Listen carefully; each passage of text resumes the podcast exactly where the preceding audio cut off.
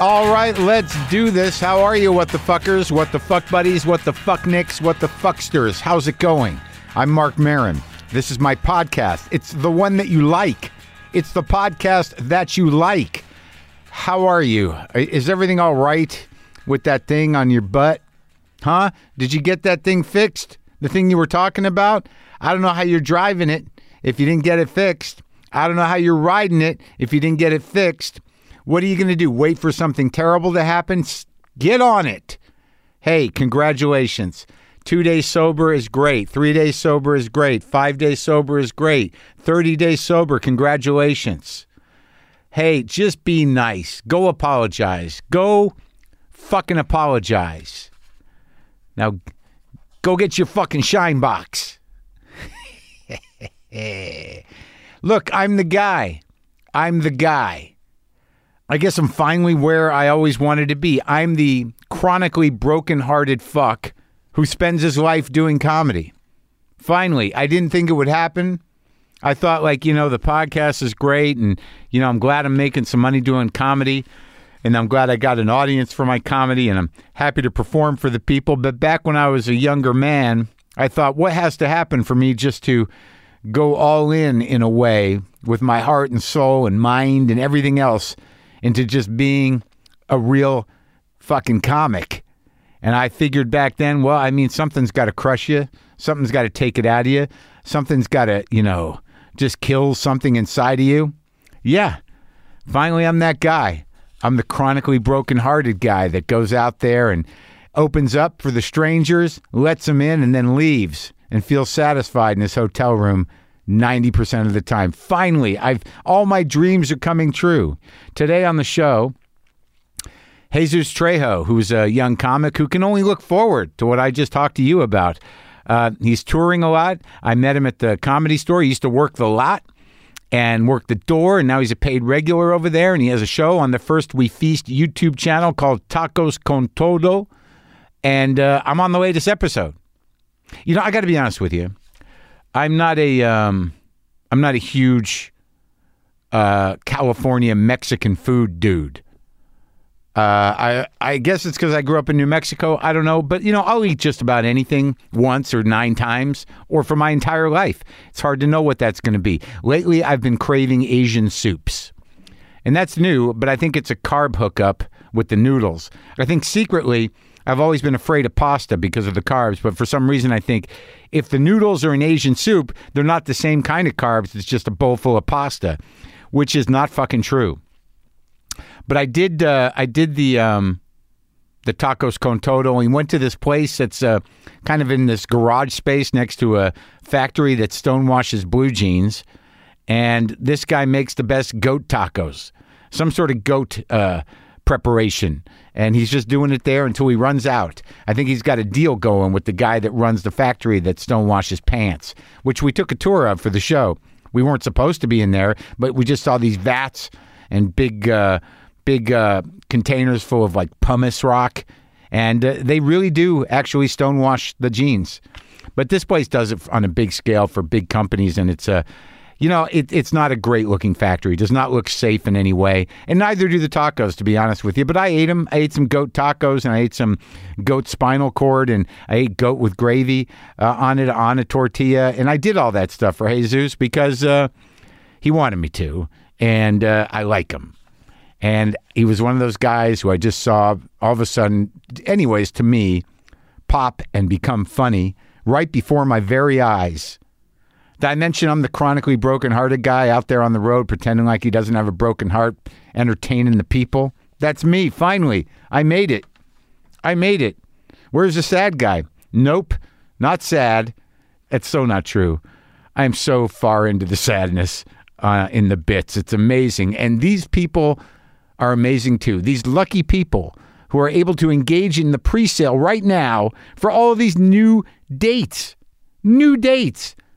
The password is time, T I M E. General admission tickets go on sale tomorrow, Friday, June 3rd. For these dates, are you ready? Indianapolis, Indiana on Friday, August 5th at the Old National Theater. Louisville, Kentucky on Saturday, August 6th at the Bomard Theater.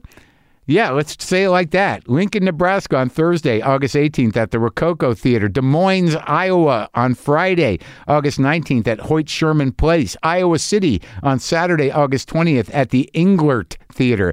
Tucson, Arizona on Friday, September 16th at the Rialto Theater. Phoenix, Arizona on Saturday, September 17th at Stand Up Live. And Boulder, Colorado on Thursday, September 22nd at the Boulder Theater. The Phoenix ones are on sale now. No pre sale on that one. And also, I'm going to be in Vegas next month.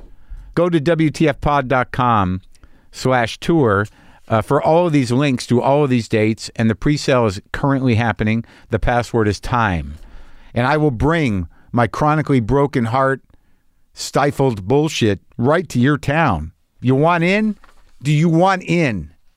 It's watermelon time here's what's going on. You know, it's the drought is very frightening out here in California. Fires are very frightening. I've talked about this before, and I realize like how much time do I have to get out? You see, what's going to happen is we're all going to need to leave the West Coast, and the West Coast, according to some on the you know the more uh, radicalized right wingy types, uh, we're the problem. The elitist, progressive, liberal Jews of whatnot. And by the way, woke means Jew. By the way, big pharma Jew. By the way, socialist, Jew. But here's the point whether we are those things or not, Jews or not, progressives or not, Democrats or not, is eventually climate change is going to force a migration. Now, the way things are going now in this, what they call the, uh, it's not a democracy according to the uh, ultra right people, it's a constitutional republic. So I imagine at some point the Midwest is going to balkanize into something that is against the rest of the world. Some sort of, I've talked about this before, I think some sort of Christian fascist rape culture forced birth shit show. And it's starting to feel to me like, you know, right around the time we're going to have to get out of the West Coast and the Western states because of drought and fire and everything else and migrate inland, they're, we're, they're, they might close off their, the boundaries to the new uh, to the new country within the mid Midwest, and we're gonna have to fight it out, and that's gonna be weird. We're gonna have uh, civil wars over water within the country. That's I'm prophesizing, but this is also maybe advance Q. I don't know. I'm making it up as I go along. But what I'm saying is maybe it's time for all of us progressives and radicals and Jews and uh, Democrats of all kinds, all the people, trans people, all of us, the big tent, to just sort of quickly and rapidly move inland and just start offering people in Arkansas and Idaho and uh, not Idaho so much, maybe Oklahoma and uh, and Kansas, just offering them money for their houses and, and moving in. That'll change the um, political profile of the state. Just the mass migration of progressives into the Midwest before they close down the border and we become two countries. Anyway, just speculating, just thinking out loud. I got my sprinklers fixed. I'm trying to comply. And I don't know. It, it's just so fucking sad. Because, like, I know what's going on, you know, and I know it's, you know, I, I don't want to use too much water, but I also want to enjoy my yard. And that might mean I have to leave. I have to leave. There's no reason I can't enjoy my yard. The only reason is because I live in a state that's got no water and it's about to all be on fire. I got to get out. I got to get out before they close the border of Oklahoma. Listen, Jesus Trejo is here. The episode of Tacos Con Todo that I'm on, uh, you can watch it now at the First We Feast YouTube channel. And uh, I like this kid. I like this kid. He's he's coming up.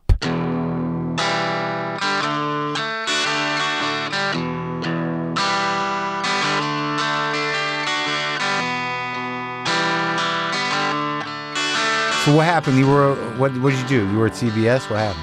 Yeah, I had a I had a meeting. It was a notes meeting. I got this project brewing. Oh, yeah? you know we sold a project and uh, Yeah? yeah we're getting notes and then getting ready to take it out wide. Oh, I- so it's a project.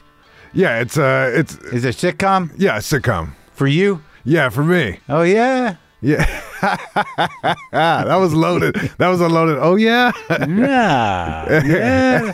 That's still happening. You went out there and you sold a little show. yeah, man. I'm I'm I'm just trying. You know, just uh enjoying comedy and and. And just yeah, putting stuff on paper, see if people like it. If not, you keep creating. I So what guess. was the process? Is this your first like deal? Uh, we had taken out some stuff, but this is the first one where we, as in you and who?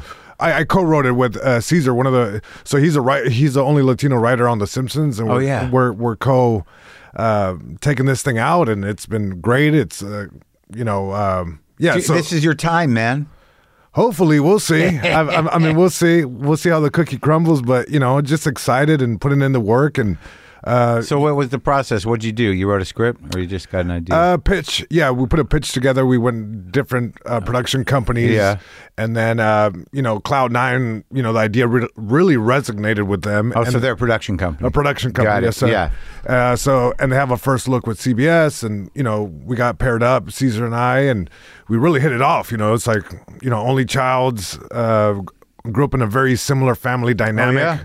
and uh, we yeah we put this thing together and and you know the project uh, inner child is the running title of it right now oh yeah. And So it- he had a deal with CBS. uh, no, Cloud Nine did. Oh yeah. Oh, but so Caesar, you didn't know him though. They put him. No, in? no, no. Yeah, they introduced us. Well, it, it's funny because I met him years before. I went in an audition for a project that uh, he had called High and Mighty, Uh-huh. and uh, That I- he had written? that he had written, Yeah, yeah. directed the whole shebang. Yeah. went out audition, met, uh, met him there. So when we met in the room, Cloud Nine put us together. Yeah. I was like, "Hey, you look familiar. You look familiar," and we kind of look. Kind of the same. It's like a it's like an NFT variant, you know, where it's the same thing. That's what it's like. We're both NFT variants of each other, and um, it just clicked, and we were able to really bring some stuff to paper, and we we want to take it out to streaming services like uh, like a Netflix, Hulu, Amazon. Uh-huh. Okay. Um, so what is the show that I did that's yours, the taco show? How does that work? Man, uh, tacos con todo. Which, by the way, thank you for doing it. I didn't. I, I mean, when, when I was in the parking lot, I, I, I remember walking into the store and you walk by. It's like, I think I'm doing that thing.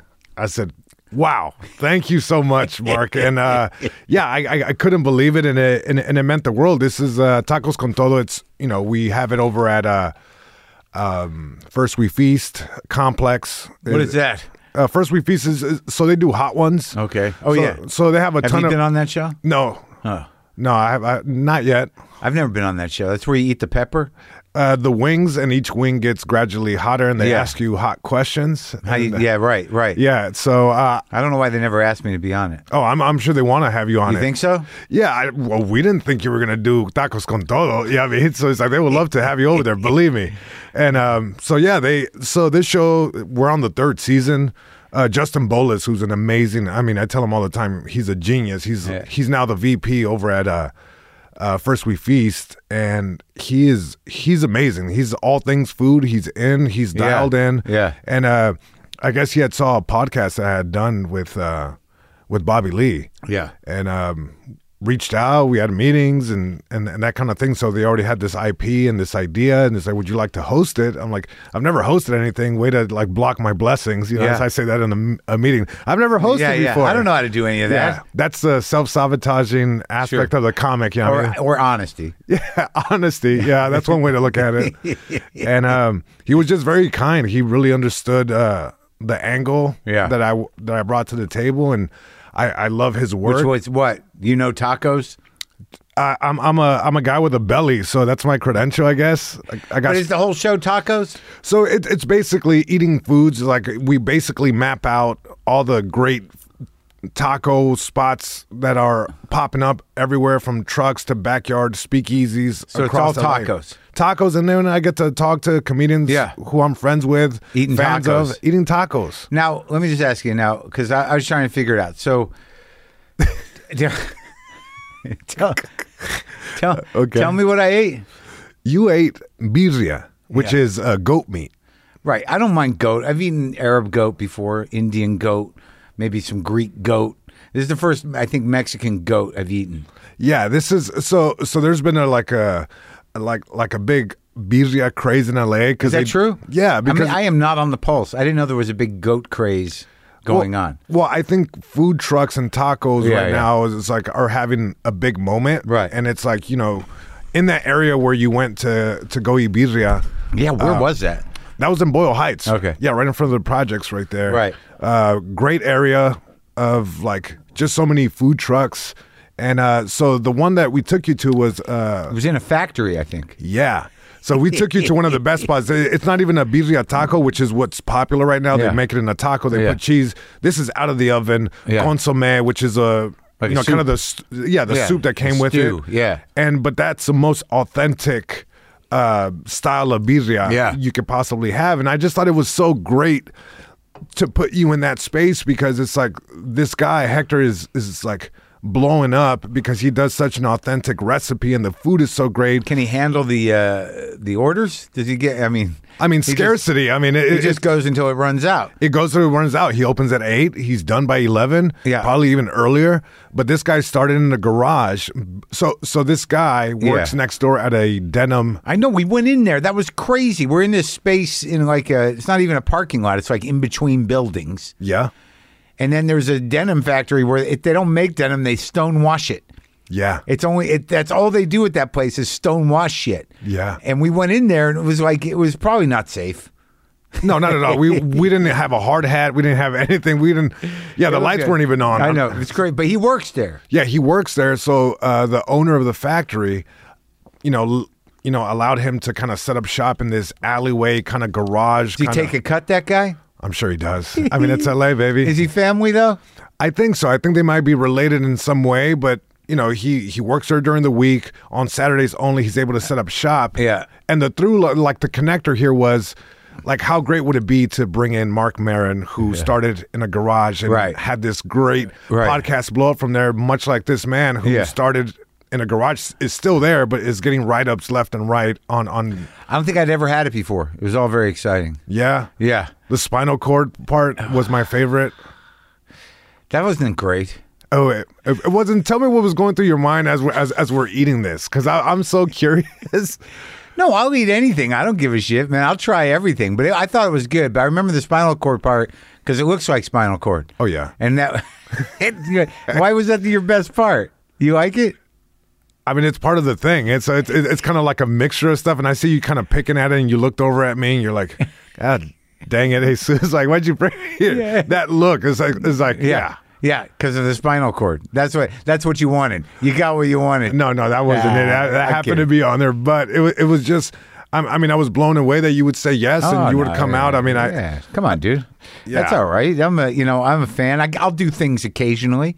You Yeah. know, I mean, I've watched you. Like I, I remember, like because I go to the store. I've been going there on and off for however long since And- '87. Since that when? Since Eight- 87, right? Yeah, yeah. But I mean, but like since you've been there, when did you get there?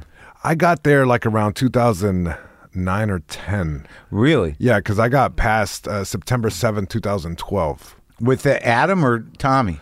uh, through Tommy. Yeah. Yeah, through Tommy. So when did I get back? I mean, I was around. Yeah, I mean, I was around. So I saw you since when you were like a baby comic. Oh, yeah, for sure you did. Like when did you like what were you a door lock guy? Uh, I did a little bit of everything, but mostly it was a lot. You Yeah. know, I they they stuck me in the lot.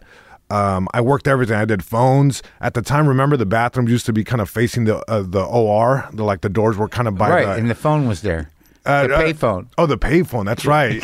uh, so I, I, those bathrooms used to clog up a lot. So Adam was the GM at the time, Adam Egit. Yeah. And uh, you know, every so often I'd work the back door, and he'd be Yeah. like, uh, "Hey, man." You got to go uh, unclog these uh, toilets, and they were overflow, and there was floaties, and I'm kicking a turd down the hallway. Uh. Oh, my I mean, it was it was. I did I did everything there because I knew it was a uh, opportunity for me to go there, and I was it was like tuition to Yeah. learn. I guess it's so funny because like I used to think that way too, you know, and I did, and I and I do because I did it. You know, I was a Yeah. door guy, but then like I, I heard Chappelle talking about uh, on, I can't remember where he was talking about it, but when they, you know, when he found out that there were comics working those jobs, he's like, what? Yeah. Why would you do that? Like, I never really thought about it like that. I Because, like, either you buy into the store or you don't, right? So there are people that come in there and they're just sort of like, I just want to do comedy. And she's like, Well, you, you know, you got to work the door. And they're like, Fuck you. I'm going to go. But for me, I was like, All right, I'll just live at this place. Yeah, I I'm no stranger to hard work and I knew that if I could put in some sweat equity into the place, Yeah. I was going to be a part of the place and really learn about it. So it was yeah, I, I took on any shift that I could from seating, you know, um, Yeah. yeah, lot, phones, maintenance. I mean, Now, it- was yeah. Mitzi cognitive? Was she conscious when you were there? When you got so there? Mitzi wasn't involved in a day to day business, but I did get to meet her because I toured with Polly quite a bit. You know, Oh, yeah. you, you know, over the years I met him there at the parking lot, and one of the really cool things. Hey, that- buddy. dude, Jose Trejos. He called me. He still calls me Jose to this day. I don't think he knows my real name. No, no, he's great. Uh, but- Jose Trejo. but when we would come back from like touring, Yeah. he did this really cool thing that I'm so grateful for. Is like he let me go buy a Christmas tree, and I get to go set it up at Mitzi's place on Doheny. Yeah. and I'd set it up, and she'd be there, and you know, I, I, I Christmas for the Jews. yeah, it was Yeah. It, it, it was it was great. I mean, and you know, no more than a couple words of ex- you know exchanging back and forth. I kind of kept to myself, but I I set up the tree, and it was just to me it was you hear this legend of of, of Mitzi. Like the Mother Teresa of comedy, kind of like, and I was able to see her Yeah, there live. you Yeah, know? live, putting her tree in her house. yeah, it was And she's great. Looking at you confused. Yeah, she. Uh, yeah, I, I, I didn't speak much to her. I I, ke- Yeah, I yeah, kept to yeah. myself, but Yeah. the act of that tree was it meant the, it, Yeah. it meant the world to me. You know, Just love that the old Jewish lady's got a Christmas tree. They like that guy named Jesus is setting up in her living room, and she barely knows what day it is. It's a beautiful image. Polly's a, a character. So, like, when did uh, where'd you grow up? I grew up in Long Beach, uh, East Oh, yeah. Side Long Beach, born and raised. Yeah. yeah. So, like, what was that? Uh, wh- When? How old are you now? Uh, I'm I'm 35. 35. Born in '86, the year before 86. you started at the store. That's your point of reference. yeah, yeah. Point of reference. So, what was? What, how big a family? Uh, interesting. So I. I'm I'm I'm an only child between my mom and dad. Yeah. but I I do have a pretty uh, big. Uh, I have half siblings. Oh yeah. Yeah. They were both married before or after. Uh, kind of interesting. This is this is a juicy part here. The the real spinal cord of the of of of the conversation. Yeah, so so uh, my mom and dad are not married to each other. Right. You know. So my dad is married, uh, or, or, or was married um, to. Uh, uh, so he had another family in Mexico, essentially. Okay. And uh, so yeah, my mom. Did your mom know that? I think so. I, I I didn't know that. I was late to the party, so it, it, it was like a, a slow reveal of, over the years, and it was like, oh, I started putting two and two together. I'm like, Really? this is gnarly. Wait, so okay, so your dad's living here, but he's legal, right? Uh, so he's an American citizen now, but Right. yeah. So he came to the country to work, meets mom. My dad's a gardener, construction worker, uh, did construction during the week up in like Palos Verdes. yeah. and uh, did uh, you know gardening work up there and Yeah. you know around town. So my mom cleaned houses and she was a nanny. So I like to say that my parents been on the circuit. You know, Yeah. I just y- you Yeah, know it's yeah, like yeah. all the people that would go up the hill into Palos Verdes to work. So they met each other and and um, one thing led to another. And then I'm here and then it's like, oh, dad has another family. Really? Yeah, and uh, Was he sending money back or how did it work? no, he was he wa- he was going like for years. He would go um, during Christmas uh, to spend Mexico? time. Yeah, to spend time with his family. So dad was gone during the holidays, and he'd come back early in uh, the following year. And you didn't know. I, I, I mean, t- I put two and two together, and w- What? like, how ev- old were you? Eventually, I'm like, oh, so that's why mom cries. I thought mom was a party pooper trying Oh. Right, to ruin right. Christmas, and it's like, I I get it, ma. But she's got other kids too? No, my uh, I'm I'm my mother's only child. Oh. and but dad has family out there Oh yeah? yeah Have you met him? I, I i did through like here and there it's like there was a so so there was a brother Where, where, where's your dad now? uh, he's here yeah we're yeah the whole squad's here mom dad and i so and um You met him? What do you mean you met him? uh, I, I i met so i had met a brother uh a half brother of mine uh when i was younger and i didn't know the context or who he was and then he went back then he came out here for a little bit stayed with us and then I'm a slow learner, Mark. Yeah. So eventually, I'm like, ah, you're you're a half sibling, right? And then during COVID, there was a situation that happened, and they Just all now? came down here, like uh, in 2020, height of 2020. Like Yeah. I'd say, like uh, height of pandemic, maybe like it was the summer, so maybe August. Yeah. Uh, they came down and I got to meet them all, and they're like, again, NFT versions of like my dad. I'm like, oh, this mustache, but in a different way. Right. You know, it's Yeah, like yeah, yeah. slightly taller dad. Yeah, Yeah, I mean, yeah. a chunky younger dad. Yeah. Yeah, it's a, and uh, so brothers and sisters. How so- many? Uh, four that I know of.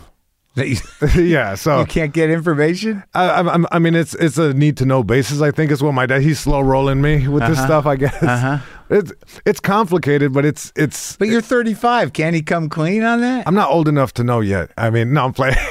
There'll come a time when I'm mature enough to know that yeah, information. yeah, I guess. yeah, yeah, yeah. But you get along with the guy? Yeah, yeah. It's like there's there's a WhatsApp um, group chat, and you know they chime in there. Some of them do, some of them don't. Uh, but your dad's here. Yeah, my dad's here. I'm a you know I'm a caregiver to both of my parents. Oh, really? Yeah, yeah. So I'm a caregiver. I've been a caregiver for such a long time, How long? a long time. What does that mean?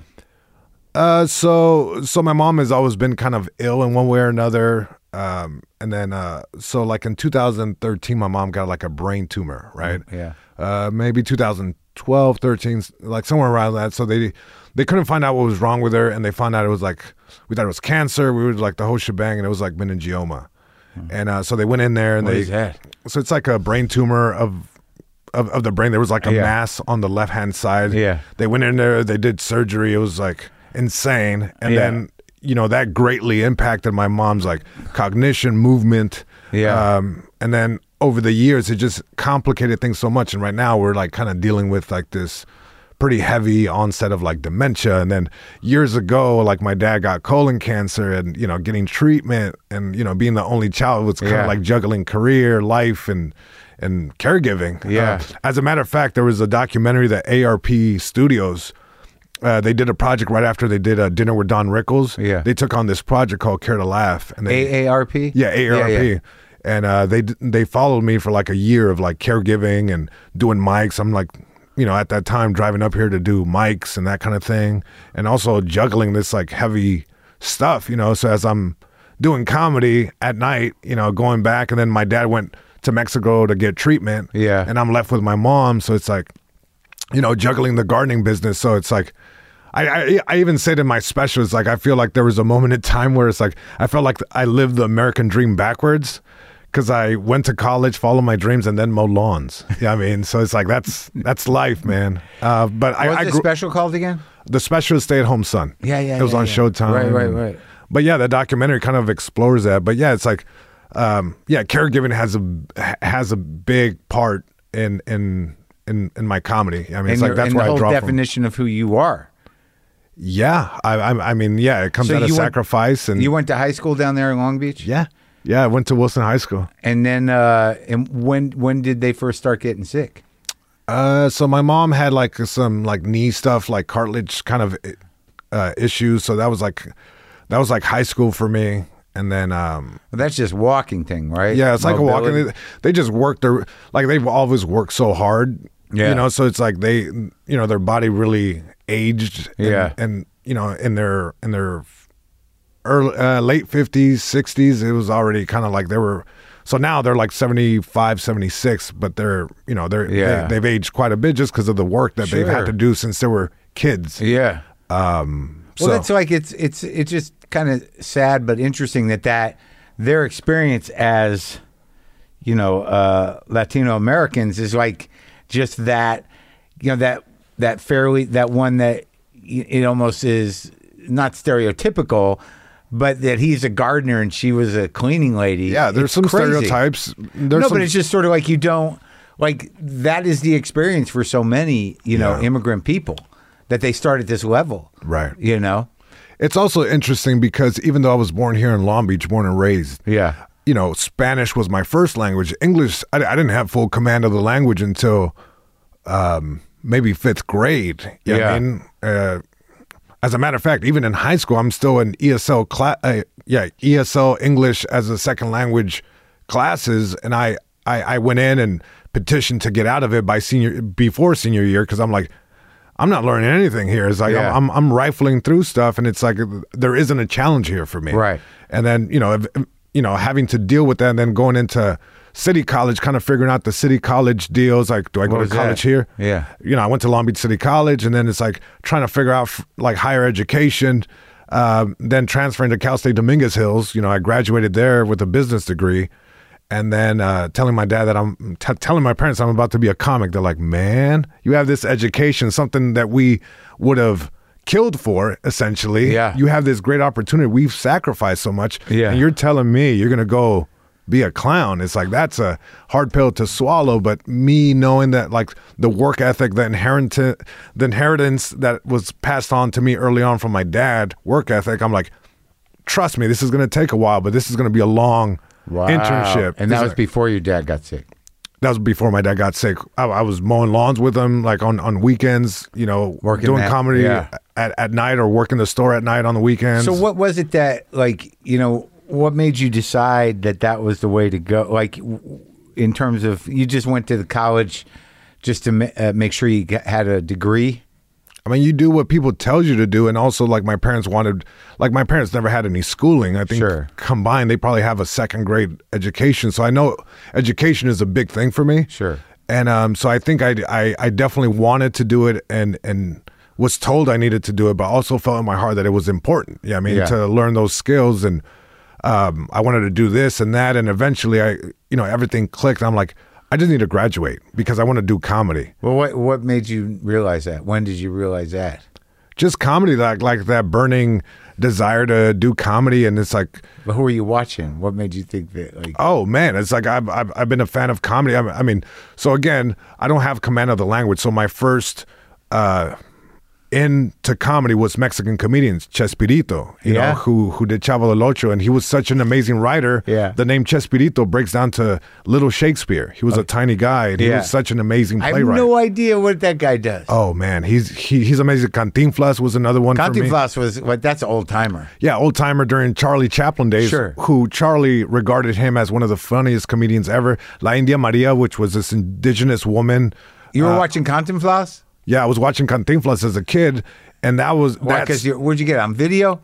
uh, just on, on TV and uh, Oh, yeah? yeah, VHS, that Like kind they of have stuff. the on the on the uh, Mexican TV, they got repeats and stuff. yeah, yeah, they would play stuff like on weekends on uh, Univision, that Yeah, kind yeah. of thing. Yeah. and then uh, it's like slowly I start getting into stand up comedy. Yeah, I mean I'm I'm under- Spanish speaking. Yes, a little bit. You know, there was a show called Sábado Gigante, and every so often they would bring in uh, comedians, but they would tell jokey jokes. So and so walks into a bar, da da da. Street jokes. Street jokes. And I would write them down. I had a whole notebook full of them. But then I started getting into stand up. Was your dad a fan, or like, or, eh, or you just watching the uh, the television and you're just picking up on it? I was probably like hyper aware to this like c- comedic stuff because I would see maybe my parents. The only time they would like laugh and that kind of thing, so I think it was one of those Oh, yeah. uh, core memories where Yeah, I'm yeah. like everything else is shit, Yeah. But right now they're laughing, they like this, so Yeah. so maybe that was like a formative thing. What's the other guy's name? Uh, so you have Cantinflas, you have Chespirito. And Chespirito, does he do? Uh, he's not stand up. No, he's not stand up. It was it was very much uh, like uh, sketches and almost like a like um like a sitcom of sorts. There was a Sure. kid that lived in a wooden barrel, and his whole um, goal in life was to get a ham sandwich. And he was very poor, and he lived in a barrel in the middle of this neighborhood. And there was like uh, the s- the single older woman, you know, who who the college uh, the local school professor would go over there, Yeah. Professor Girafales, and there was a single dad with a daughter, and um, it- there were all these characters that had this community. Um, yeah, because I don't know, like having not seen it or not understanding the language, it always struck me. What little I saw, I would always sort of think that the Mexican television comedy was very broad, very big, very theatrical. Yeah, it it can be, and there were these like kind of like c- comedic archetypes that I think people gravitated. I, Yeah, I- yeah. I mean, look at Cantinflas. Cantinflas was a street sweeper. Yeah. Like he walked around with the trash can on wheels, and Yeah. he would sweep. And he had a red handkerchief. He had like a sailor hat. His Yeah. pants were sagging; they were ripped. But he was able like. He went on to do many variations of this character. He was a priest. He was this. So he put himself in these situations, and it was always very nice and endearing. And Yeah. you know, that was definitely my formative uh, comedic uh, influences moving into stand up. Now, as a kid, I'm watching um, uh, Bobby's World. That's Howie Mandel's thing. Oh, yeah. Uh, Life with Louie, Louie Anderson's Yeah, cartoon. cartoons, so, yeah. So you start looking at these characters, you're like, oh, they do this thing called stand up. Yeah, yeah, yeah. And you're like, oh, man. So you, that leads into, oh, Don Rickles, look at this guy. How old were you when this is happening? I don't know, like may, uh, maybe 10, 11 or that- that kind of thing? Yeah, Yeah, yeah, yeah, yeah. around that age. And uh, now, now I'm doing a deep dive. I'm I'm watching everything. Yeah. like anything I can get my hands on. You'd have to go to the record store, you know, buy Yeah. CDs and that kind of stuff. And then, you know, one thing leads to another is like uh, Kennison, you know, Bill Hicks. Where'd you find those guys? How old were you when you found those guys? Yeah, I was probably like in high school. In Oh, high yeah. school, So you were just a complete comedy nerd at that point. comedy nerd Digging shit up. The whole thing. I'm I'm consumed by comedy at that point. You know what I mean? Yeah. It's like, and I'm discovering guys like George Lopez, who's Sure. like, I'm, I'm, I'm I, I literally remember the moment I got kicked out of English class in high school. It was Mrs. Linker's class. Yeah. And somebody gave me a bootleg copy of of George Lopez's comedy album, and there's a bit in there that um, he describes the only time we went to Mexico was when a family member was sick, and he goes into the act out, and he's like, "Get up, my mom's dying! Get up, my mom's dying!" And everyone would pack into a van and go down to Yeah. a Mexico, and that made me laugh so hard that I got kicked out of class. they took away my CD player. They took away the CD, which wasn't even mine. It was a bootleg copy, but it wasn't mine. Yeah. I, so I can't give it back to him. I'm like in this. I'm in the hallway, supposed to be thinking about you know what I should be doing, Yeah. and I'm crying, laughing, still thinking about this bit, and it just resonated with me because we would go to Mexico quite a bit again for my mom and dad Yeah. most every weekend to go see the doctor down there because one we didn't have health insurance and it was cheaper down there Yeah. and so every weekend for a long time I, I think since middle school into like high school like Yeah. uh, 11th grade we were going every single weekend Really? yeah because it's like my mom needed treatment for this or that my father had n- needed treatment for this and that or if i got sick we're going to tj you know what I Right. mean? and uh, so that I, I remember that was like i, I, I think a, a big kind of marker in comedy for me So you would go to TJ to to see a doctor and then get prescriptions? yeah Just right there in the border town. yeah border town and, and tecate i used to spend a lot of time there in a little town uh, called tecate Yeah. and it was great Yeah? Yeah, a lot of food, uh, restaurants. I remember wandering by myself. It was great. There was a there was a restaurant right in front of this hospital called uh, Hospital Guadalajara. That was Yeah. the name of the hospital. And uh, right in front of it, there was a restaurant called Los Albañiles. Right, Yeah. you used to go over there, and for a couple pesos, you get a huge milkshake, which was just banana milk and, and Yeah. some uh, chocolate powder. Yeah. I mean, you couldn't tell me nothing, dude.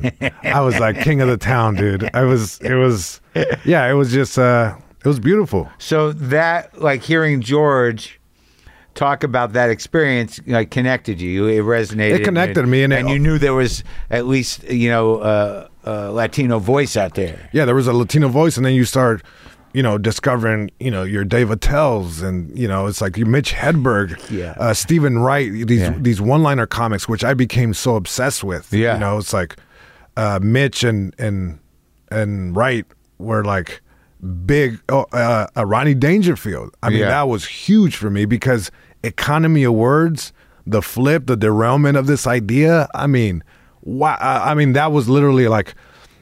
I, I hear people describe heroin, and I'm like, Yeah. yeah, that's what that, that's when I discovered Mitch Wright and and Dangerfield. That that, that was it for me. In high school, Uh, this was Younger. maybe yeah high school, uh, telling the high school in, in, into college. Yeah. and uh, yeah, just listening to like Ronnie Dangerfield's 1995 special in Vegas, like Yeah. these, these jokes where it's like, um, you So know, many. It's like my dad. I don't think he likes me. It's I asked for a bubble bath. He started boiling water. You know what I mean? It's like, wow, how did he do that? That's like no magician could ever like wow me in that way. Even though I love magic so much, but You it's do? like, yeah, but you know it's a trick. it, it's it, it's a trick, but it's like like y- you're giving information, you're slow rolling people with information, and then you it- it's not this, it's that. I mean, that's The turn of phrase thing. yeah, derailment, the Yeah. the the misdirection, Yeah. whatever people call it. Yeah. It's like Yeah. in, insane, and then yeah, it, it's like and to be able to do comedy at you know whatever I bring to the table.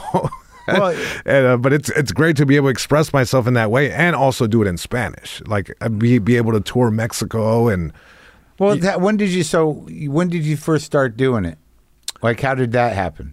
Did you like how did you like what would you put together to to start? Was it Spanish or English? English. Yeah. it was in Long Beach. Um, so I'm 35. now. I'm, I'm about to be 36. So I started when I was 20. That was Yeah. the first time I ever went on stage. Yeah. Local bar in Long Beach, MySpace days. So I see the thing come up. And it's like, oh man, that's like Comedy down- night? Comedy night down the street. I'm 20. I can't get into the bar. I go in, Yeah. and the guy running the show, his name's Cochino. Um, I go I go up to him. I say, hey, uh, you know, can I do some time or whatever? He's like, how old are you? I'm like, twenty. And then he's like, yeah, um, you're not supposed to be here. You know, it's like Yeah. we can shut down this bar kind Sure. of thing. And uh, I'm like, so if I come back next week, can I go up and do a couple of minutes? He's like, if you can get past the bouncer, I took it at face value. I'm Yeah. not very bright. Yeah.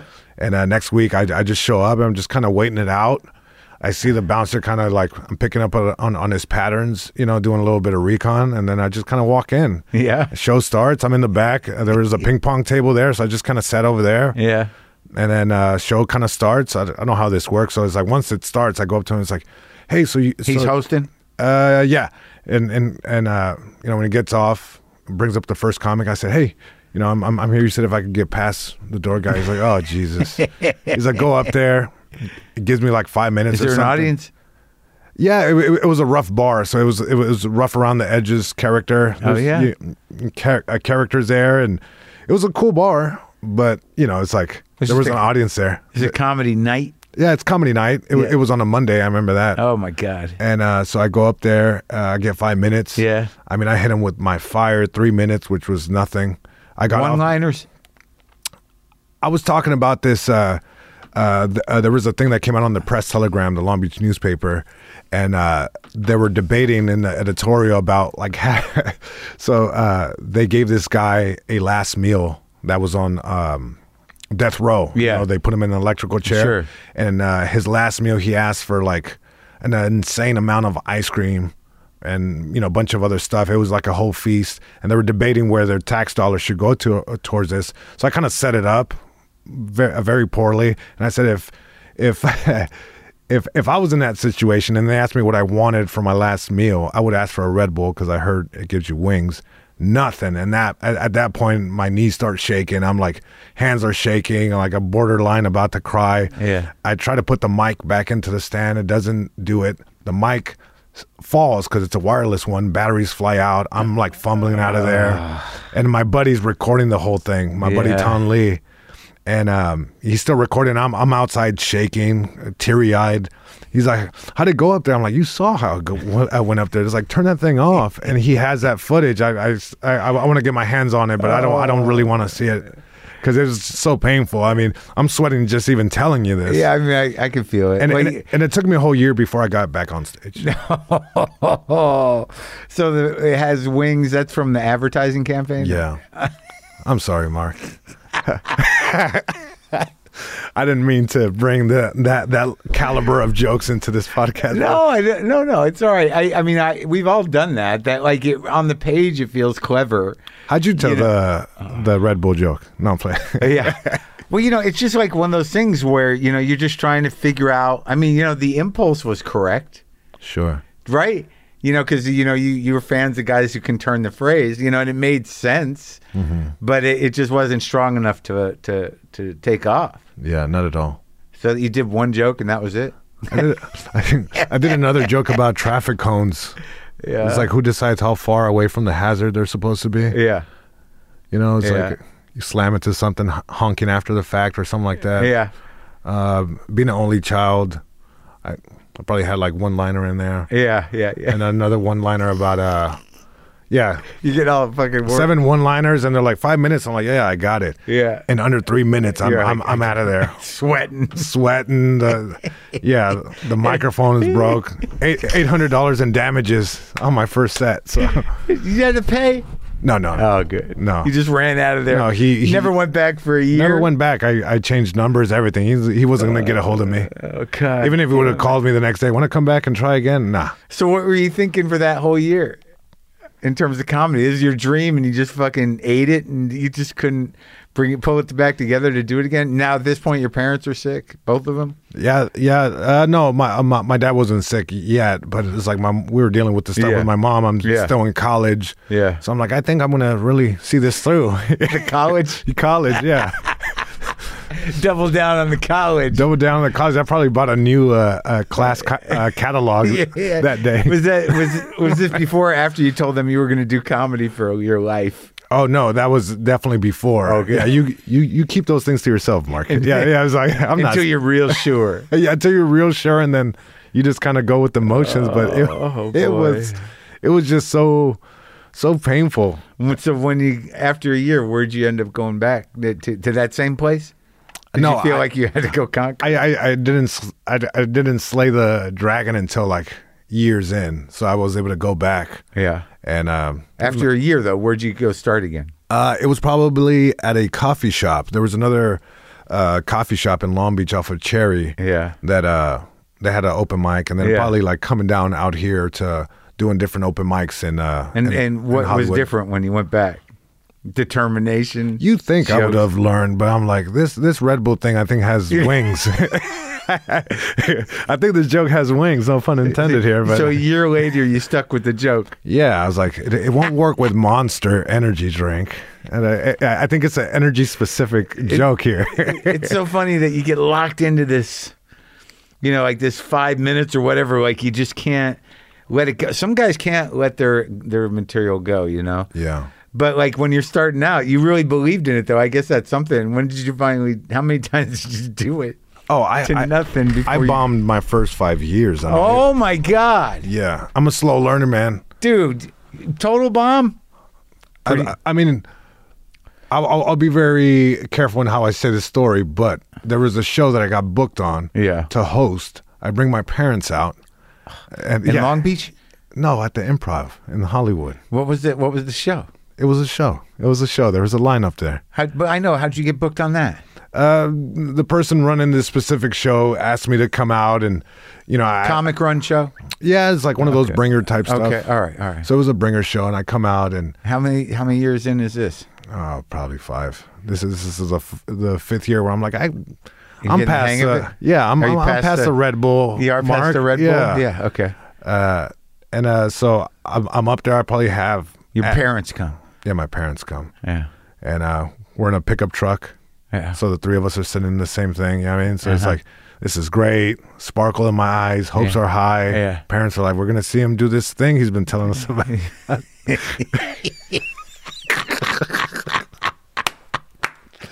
and uh, so I go worst. there. It's the worst. It's the worst, man. It's like, What- I'm literally sweating. Telling you, so so we get there. Yeah. you know they check our IDs, uh, my my ID or whatever. Yeah. We go in. I check in. Mom and dad order probably some food or something. They're getting ready. you Yeah, know? yeah. It's exciting. Show starts. I I go up there. I do my Who my did you follow? Did you follow somebody? no. I'm I'm opening because I'm hosting. Oh, oh, you're hosting. Oh yeah, I'm hosting, and I got my flaming hot five minute set up top just to you yeah, know yeah. get open it up. yeah loosen people up. Yeah. and uh, so I do that. Not good. Nothing. Next comic, thank God. So I bring him up, and I go up there. Are you guys ready for your next one? I'm just Yeah, right, yeah. And, and now I'm, I'm like, you know what? I should try some material. I- Sure. I, I got a minute or two in between. I start doing that. Um, the person who runs the show goes up to me. and is like, hey man, I'm gonna take it from here. What? I said, "You sure?" He's like, "Oh yeah, yeah, yeah, yeah, yeah. yeah. We're gonna take it from here." He's like, "I'll, I'll host the rest of the show." I said, "Great." You Like, had to oh, bring that guy up to, to and you bring him up. To, he's going to finish it up. Yeah, yeah, yeah. And then uh, so I go sit down, and my dad's like, "What are you doing here?" Yeah. I said, "Was it? Well, they said uh, to come. Yeah, that they're gonna host the rest of it." He's like, "Yeah, I can see why." He's Wow. like, he's like, "Let's get the hell out of here." I'm like, "Yeah, yeah, I think that's a good idea. I, I, I would like that. You know, I don't want to brewing this funk." Yeah. And uh, let me tell you. Uh, Tough ride home. pickup truck, three of us sitting on the same pickup truck bench. I mean, that was I was brutal. And my dad was like, "Just focus on school, man." He was like, Yeah. "You got a good thing going over there," and I was like, in my head, I'm like, "You don't know my grades." You know, it's Yeah. like you don't know how well I'm doing over there either. Yeah. You know, kind of thing. Yeah. But yeah, it was it, wa- it was a hard thing. So at, at that point, it's like, do I keep doing this thing?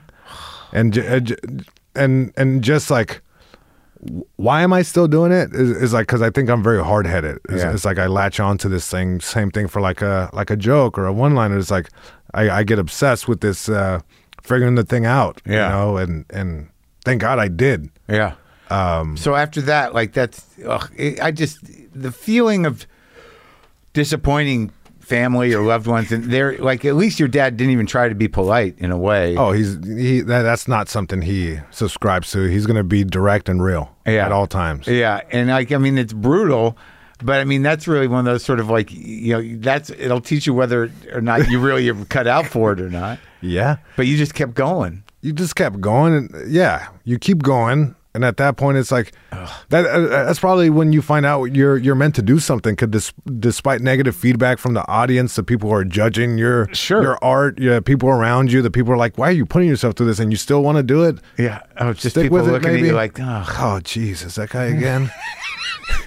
oh, he keeps showing up. That guy. It, it, it's almost like that character in that movie, A Million Dollar Baby, with a yeah. with oh, a- the, oh, yeah. Jay the- Baruchel's character. yeah, the, right. yeah. The character just k- keeps getting wailed on, but he keeps showing up. He And pays that- his gym membership a year in advance. It's like, And why then, is he still then here? the, the bully finally just trashes him. Just Yeah. beats the shit out of him. yeah, To to wake him up and go home. that's it. Just comedy in general. That's what it does to you. But so five years in, this is where it happens. So when do you get the job at the store? Uh, I don't. So I worked there for a couple of years. So if I trace it back from September 7, 2012, it's like it'll be like two years.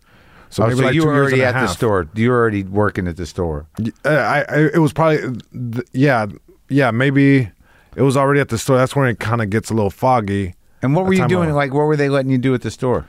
Uh, three minutes. So they let you do three minutes at, at potluck. Yeah. And, and back then there was a potluck was Sunday and Monday for us. Yeah. So I could get three minutes on Sunday and Monday as a door guy. At that point, I get to develop my hot three minutes. You know. Yeah. You get one development spot a week, so you can go into the belly room. Right. And you get to do five whole minutes. Yeah. And that to me was like, so I'm I'm getting you know, eight, nine, ten. So it's like, yeah, it's like some, sometimes I, I would get longer sets in the belly room if it Yeah. need be. So it's like, at minimum, I'm doing six minutes a week at the store, and I'm getting some money for gas to go back and forth. When when do you feel like something clicks? So at least you know you're like, all right, thank God. Something- I would say, I would, I, I can tell you what joke uh, gave me confidence. oh yeah, Yeah, there was a joke that I had because, uh, you know, before I went all bald, I I had a comb over for a long time. yeah. Yeah. Yeah. Oh. I mean, I had a full on comb over. I mean, this thing was gnarly, and I would spray it on, just make sure it held together, Yeah. combed it. Oh, And uh, I would go up there and I just started talking about it, and and and that was like it was an act out. I could flap it, the whole thing, and I think that one really like gave me confidence because it was foolproof. And I can tell you, like I knew that I had a tough set the night before because I could I was really selling the comb over. I'm like, Yeah, you hurt your neck. yeah, I hurt my neck. The next day, I'd be a little sore on my left side. I'm like, oh yeah, that that crowd was a little tough, I guess. But yeah, just after a while, just Uh, shit. you know, one of the comics I'm I'm really like a huge fan of, and and just blown away by their writing and their as as a person, as a comic, Yeah. it's like Ian Edwards. So it's Oh, like yeah. me watching him, n- Yeah. you know, night after night, and Well, he's like a, he's like a like a like a boxer. Like he just you know He's like a just- Mexican boxer. Yeah, it's yeah, like yeah. it'll be 107 and, and, Yeah. and 43. Is like, how do you get that record? You know, Yeah, it's yeah, like, wha- yeah. but he has no defeats. I mean, he is just so funny. He doesn't miss. He just and you know we became good friends, and just being able to see him and over the years, like you know, getting better as as a writer, seeing you know being a fly on the wall. I seeing remember all- when he had dreadlocks. yeah, yeah. So we have that in common. We used to have hair, and now we're bald. You know, yeah, Yeah, yeah. man. but so all right, so it was the the comb over joke that that gave you confidence. yeah. Were you like I always thought you were kind of? Did you ever watch Madrigal? Yeah, Madrigal, of course, big fan. Yeah, he's a good comic. Yeah, he's he, but He great. quit.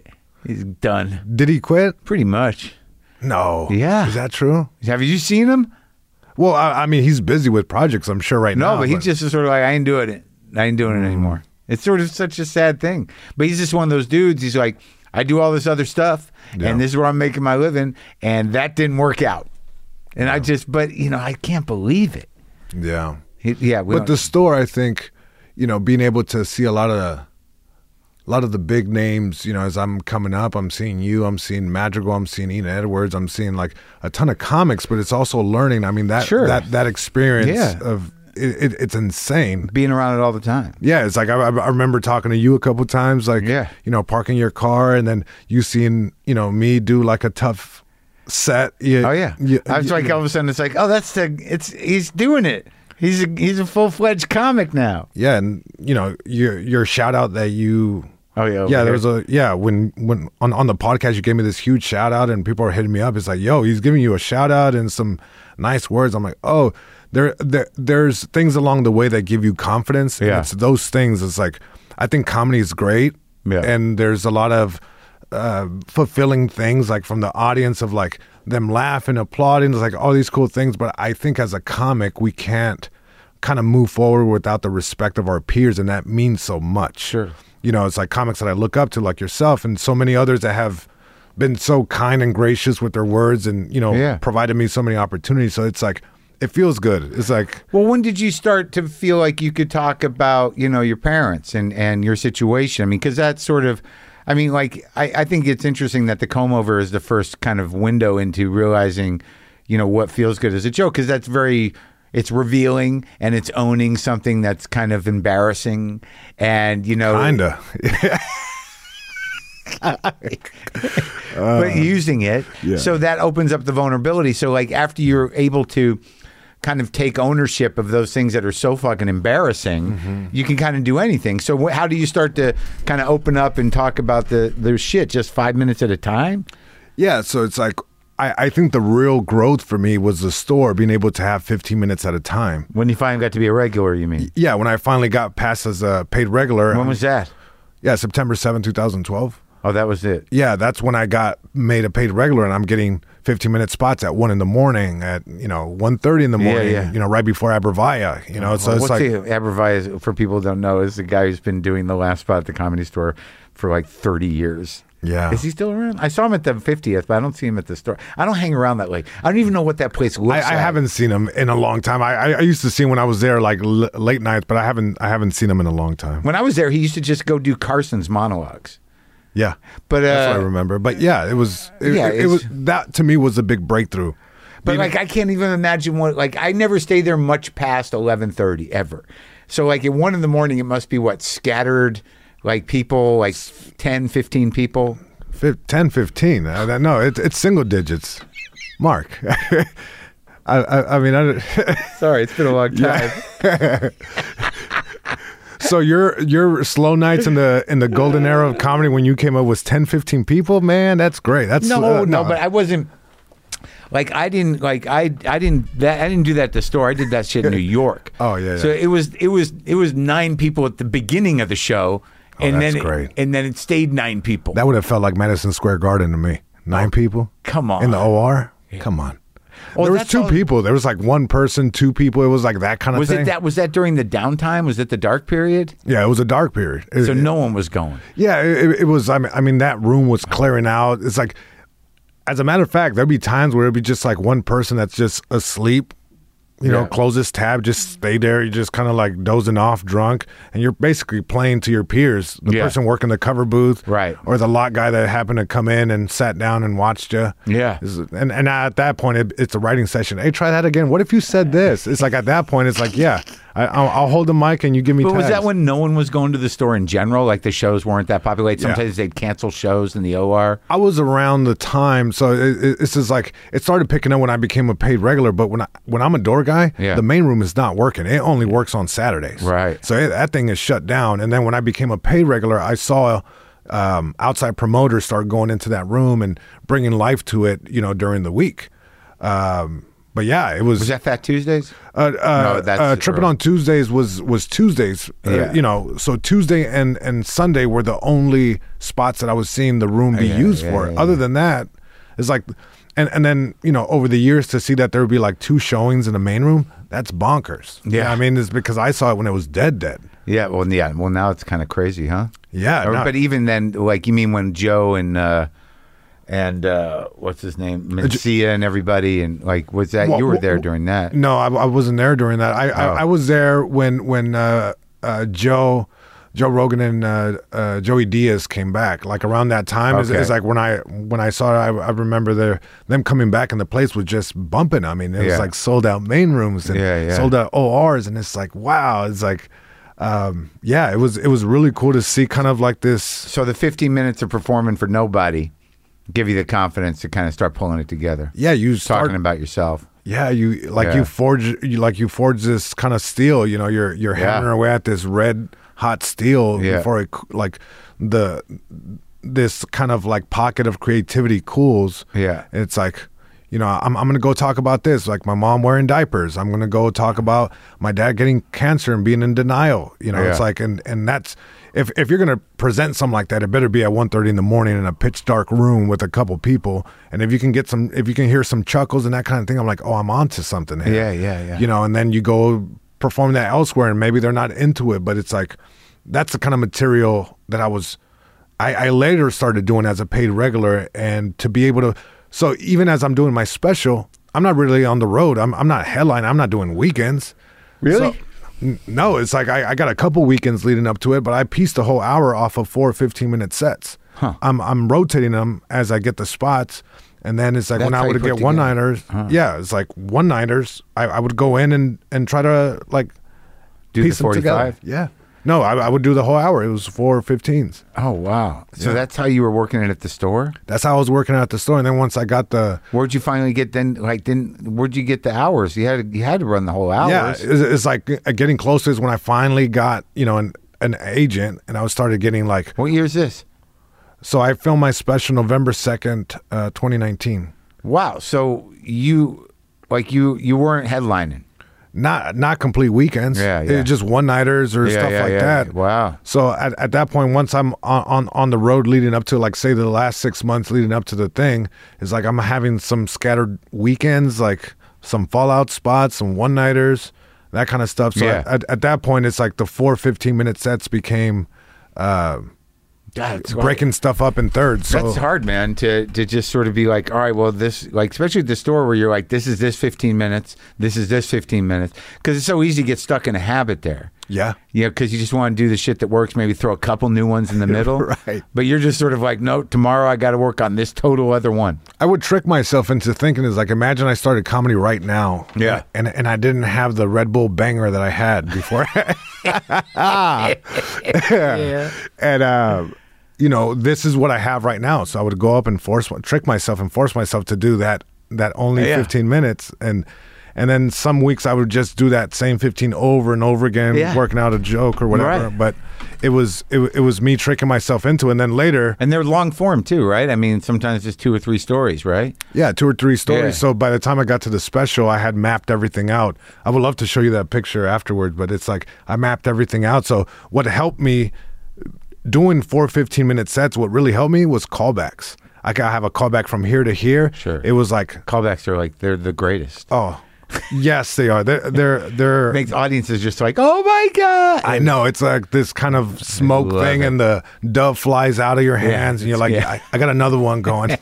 yeah, so- you're gonna love the next ones. Four birds come out of the way. Yeah, yeah and at that point it's like i remember kind of weaving um at that point i got away from the 415s once i'm i'm doing like weekends Yeah. and i i said i'm gonna do 320s so a beginning middle and end Uh-huh. And then now, do you headline now, or you- what do you? yeah yeah man Okay. I'm, I'm i'm loving it i'm going in the i'm going on the road i was just in philly um, I'm going to Jacksonville, Florida this weekend. I got Brea So- at the end, so it's like I'm loving it. do? So this is like, yeah, it's so wild how you put it together because you didn't do it the like you didn't go from open, you didn't do feature acts. You Yeah, just no, did I the was story. featuring. Oh, you were. Yeah, I, I was featuring. I've, I've been opening and featuring for so long, but I never had the headlining weekends. You see what I'm saying? Uh. And then Paulie took you out. Who else took you out? yeah, uh, I went on the road with Paulie Trevino, Russell Peters, Trevino. Steve Byrne. Yeah.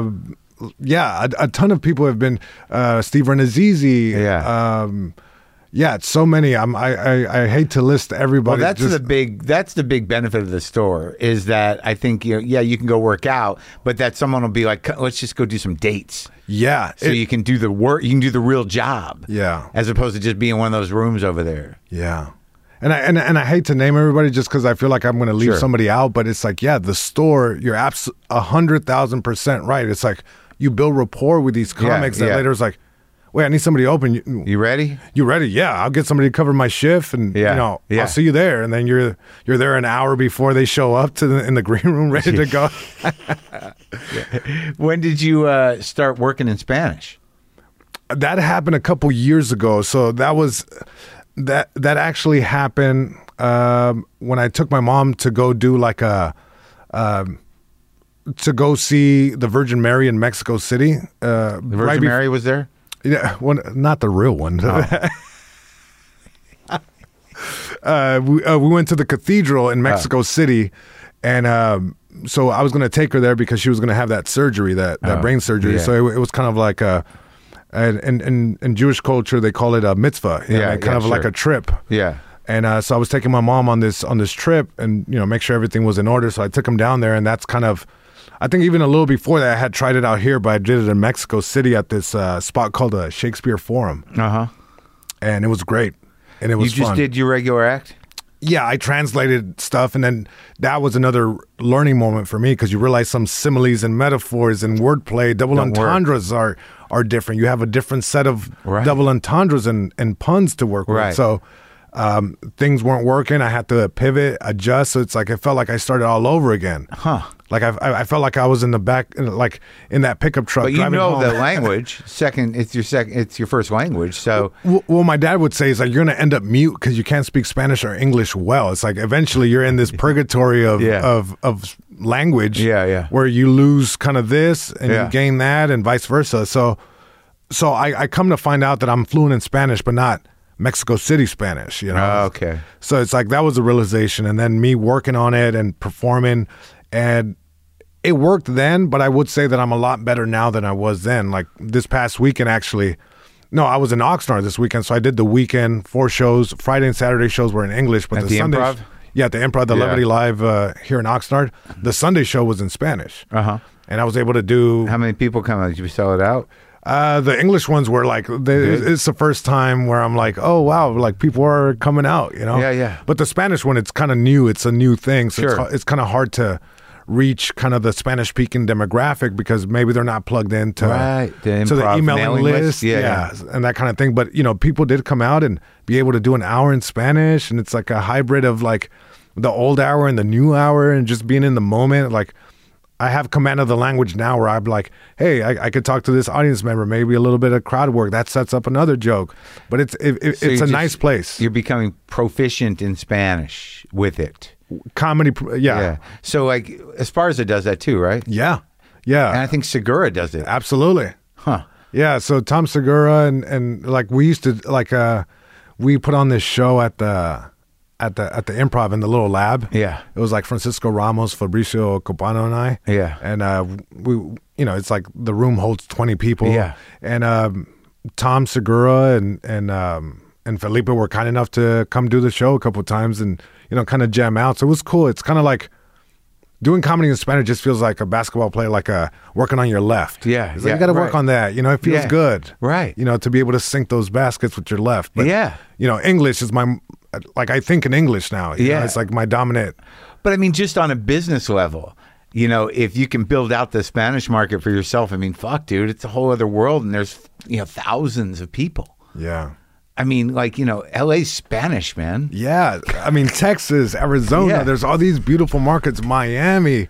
But going to Mexico, it's like it's it's like I see the Mexican comedians right now Yeah. killing it, Yeah. and it's like stand-up comedy as we know it here in the states. It's still a very like early young art form in Mexico. I think roughly the the eldest comic in Mexico is like ten years into comedy. Yeah. you know, and they're putting out specials, you know, year after year. It's like totally new there. it's it's it's a gold rush right now. You Yeah. know, people are rushing into premises. Well, to- why, are you going to go shoot a special in Mexico? yeah, so I'm I'm I'm gonna go shoot it uh, this year. So I have the first hour that I'm that I translated. The dream would be to sell a double special of like Spanish and English for every hour here on out, like Right. mu- much like a book, you know. Esparza does that. yeah, Esparza did that. Yeah. yeah, and it it it was great, and that has, you know, for a long time been my dream of like if I could do that.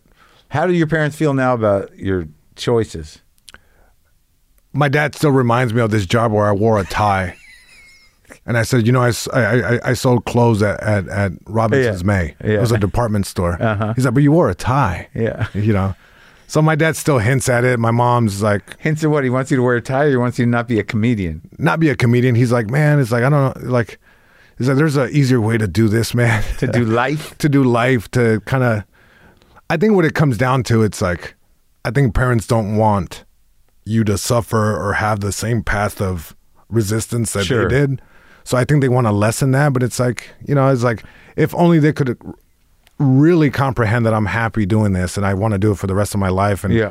if it's all, when it's all said and done, if I, c- if I could just put out special after special, it's like, Yeah, man. And I'm you good. keep running. You like even last night when I saw you. What's your girlfriend's name? Uh, Adria, Yeah, she's great.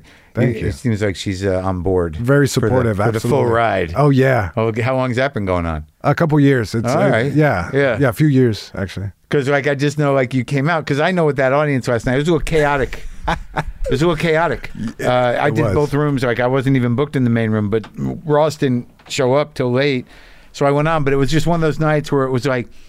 You know they they weren't bad, but they were just sort of distracted or something, and it was just a, you could just feel that weird, a little bit of chaos in the room, you know. So, it, but you could focus on you got enough people laughing to where you you know it could sustain your set, Yeah. and not just be like, no, I want to fucking leave my body. but I mean, I saw you come out, you know, and you're like, it was great. I'm like, was it though? Was it great? I, Uh, and, and and I was very I was very honest. I said for what I'm trying to do, yes, Exactly. because I'm doing new premises, and I wasn't Yeah. phased by the lack of laughter or you know just whatever little pops I got with the thing I'm, I'm Yeah. working on. It's like that was great. Well, when you're doing the new shit, with which is great, you know, like when you finally, because I'm like at that point now, like I don't know where this, a lot of this material I'm doing now came from. Like I'm doing these two hour shows, and you know, some of it, yeah, but some of it's not going to stick, you know, and some of it will. But there, it, you know, there's a lot of stuff in there. Yeah. But I realize like there's things I need to talk about, and you know, I have to consciously kind of like, all right, well, figure out, you know, what you want to say, you know, and just get it out there like and you know that weird feeling like there's an excitement to doing it Yeah. uh, you know and when it fucking tanks you're just sort of like well how committed am i to this and, but the thing you start to realize is like well if i believe in it i got to make it work Yeah. and that's the one thing you know you don't really talk about to yourself which is like things can tank but like it's all it's a, if you have faith in it and you keep tweaking shit and it'll eventually come to life Right. but but you know, there's a lot of things that I do impulsively and I get big laughs and I forget. But like when you really focus on something Uh-huh. and then you sort of go and you make it work. Like the only problem with that thing is like you know once it's really working, I'm like no that's that's done. Do you know like you know It's like- so funny. We do put a kind of a expiration thing. It's like, all right, that's done. yeah, and like either you keep doing it or you just sort of like that was a good challenge. right. yeah, and then it just goes away. So the new shit's kind of working. Yeah. I think the new stuff is working. Talking about my mom wanting a new walker. Uh huh. That Oh, feels good. good. It's something that's all relatable shit too. I'm finding, you know, talking about grief and my dad's Alzheimer's and shit. It's like that's where it's at, dude.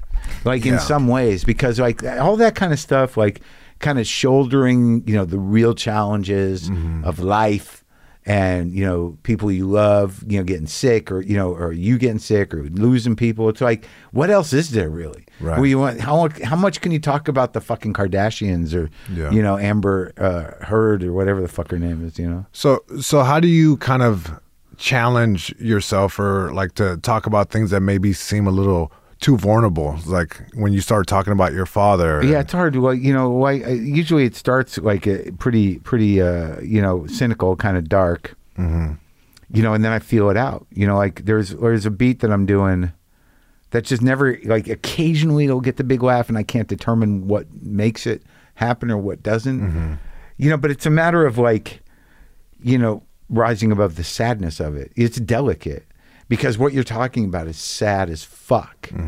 So like, you better have a good relief valve in there. Yeah. Do you know what I mean? And that's the challenge I think of those jokes. It's like I'm just you know, it's like from the get go, this is sad shit, but I've got this little twist Mm-hmm. that's gonna turn it around and relieve you of that sadness, literally, you know. Right. You can feel it. Who the fuck knows what makes it happen? I'll stick with shit that's sad doesn't go any. I'm like I'm doing a thing on stage. It's horrendous. Yeah. It's horrendous and it's unnecessary because I I'm literally saying I don't know if you watched it, but I'm saying like I don't know what we're supposed to be doing as comics. Yeah. Like I can't just entertain you. I, the weight of the world is on all of us, and we know what's going on. It's horrendous.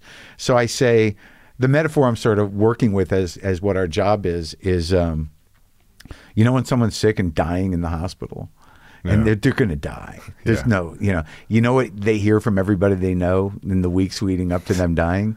You're gonna get through this, man. You're strong. You're gonna do it. You don't worry about it. You're gonna kick this thing. That's the comedian's job, right?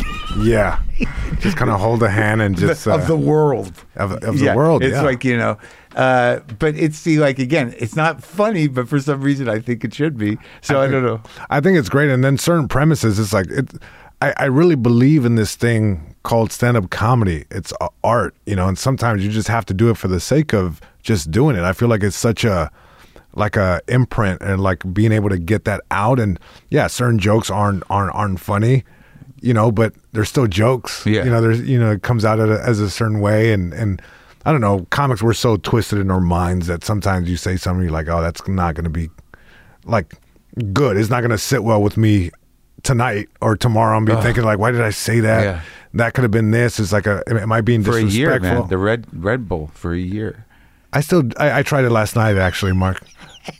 That's why I said it, it, it, it was great for what I'm trying to do. I'm trying to bring back this Red Bull wing thing. Dude, I hate fucking like I felt it the other night, man. When you're on stage and you get that sweat on the back of your neck, and you're like, Ooh, those two beads just racing down the vertebrae. yeah, of like the yeah, 'cause, little spinal like, cord it- canal. it- you don't have no control over it, but it happens when you got to work. You're up there and you just kind of like lean forward. You just feel the elastic of your boxers snap down. When well, you yeah, sit, because you're like, "Oh, you know, no." it's like this ain't landing. It's not landing, and that still happens, you know. And I and I get off and I'm like, fuck, like they just saw the sadness. Yeah, I, there was a premise that I tried to tackle that was just like I think I'm not.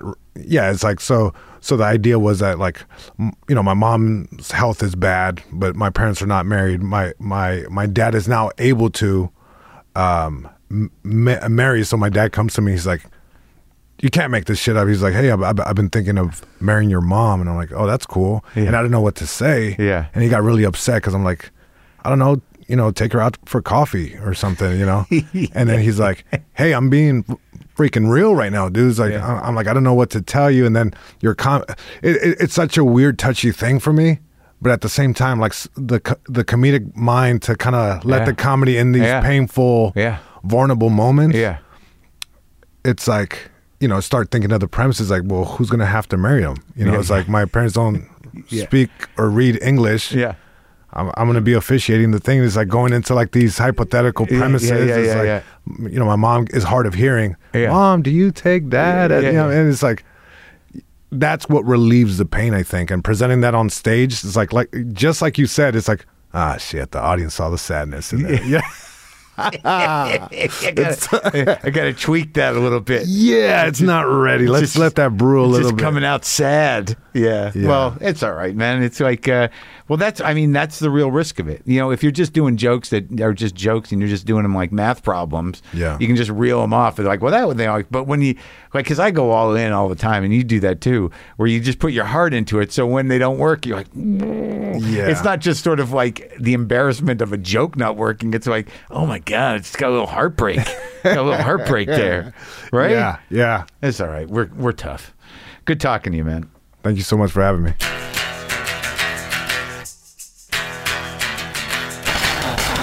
Jesus Trejo, go see him if he's coming to your town, and you can also watch him on his Tacos Con Todo show.